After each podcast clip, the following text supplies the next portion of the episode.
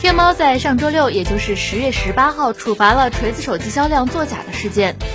由此，我们也可以看出，消费者对于饥饿营销、粉丝经济越来越反感。那在手机市场创新乏力的背景下，市场正在焦急地等待下一个划时代的产品，会是谁呢？今天的每日科技视点，我们一起来关注从天猫处罚作假看手机市场三大趋势。每日科技视点，每日科技视点，关注信息科技的点点滴滴。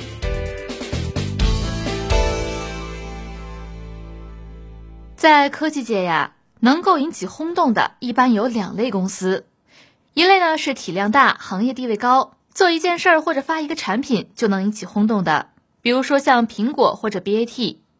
那另一类呢，就是规模相对较小，但是很有话题性。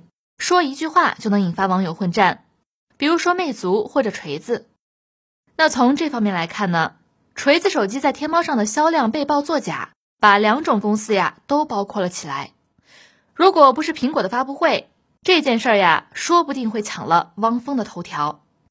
那事情是这样的，前几天有网友发现，锤子手机在天猫旗舰店上的销量是按照三倍的数量增长。有程序员呢贴出了网页代码进行了证实，阿里呢随后也承认了，并解释说十月八号的前端数据被清零，所以呢程序员为了补救，把新预约的数做了乘以三的处理。对此，阿里对造假事件做出了处罚，天猫总裁乔峰被记过，两名相关的负责人相继被辞退。罗永浩也在微博上表示，预定数据造假的事情跟我们没有一丝一毫的关系。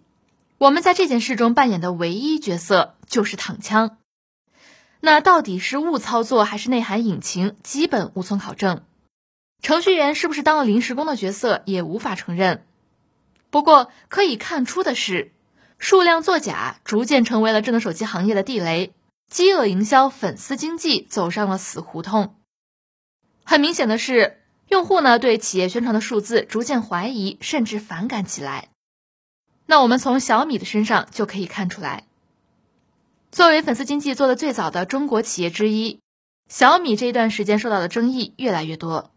近日呢，网上的一篇文章更是引发了网友对小米闪购模式的不满，以及对其销量的怀疑。锤子手机的粉丝效应也走得很艰难，罗永浩不遗余力的在微博上宣传用户体验。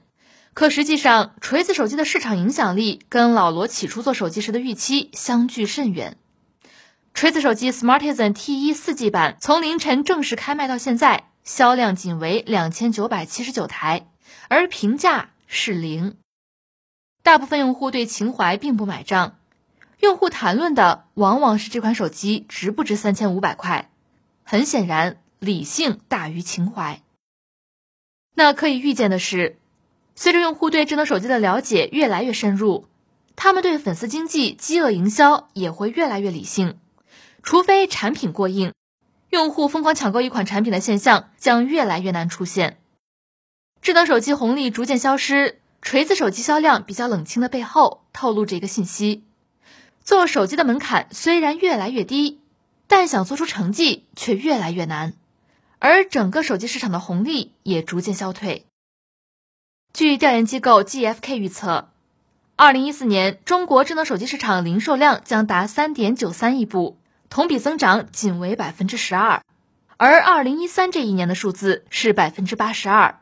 国内智能手机的市场已经几近饱和，智能手机正在从增量的时代步入存量替换时代，这也就意味着消费者更加追求的是性价比和用户体验。中低端手机方面。性价比基本被做到了极致，中高端手机又被苹果牢牢把控，而各大厂商在各个价格区间基本都有了布局，厂商之间的竞争将更加激烈，而接下来的手机市场将是优胜劣汰、大浪淘沙。智能手机行业创新乏力，老罗在做手机的时候乐观的认为，他将会成为下一个乔布斯，锤子手机将会颠覆市场，但目前来看。锤子手机更多的是优化，而不是创新。拓展到整个行业里，大多数手机同样只是在机械的更新配置、提高性价比、优化界面。总的来说，噱头大于实质，创新越来越乏力是个不争的事实。而这个趋势将会延续到下一款划时代的产品出现。好了，关于这个话题，我们就说到这里。感谢你的收听，同时欢迎大家关注我们的微信公众账号“直播互联网”。你的观点、意见和建议都可以通过微信公众账号“直播互联网”和默然联络。每日科技视点，每天不见不散。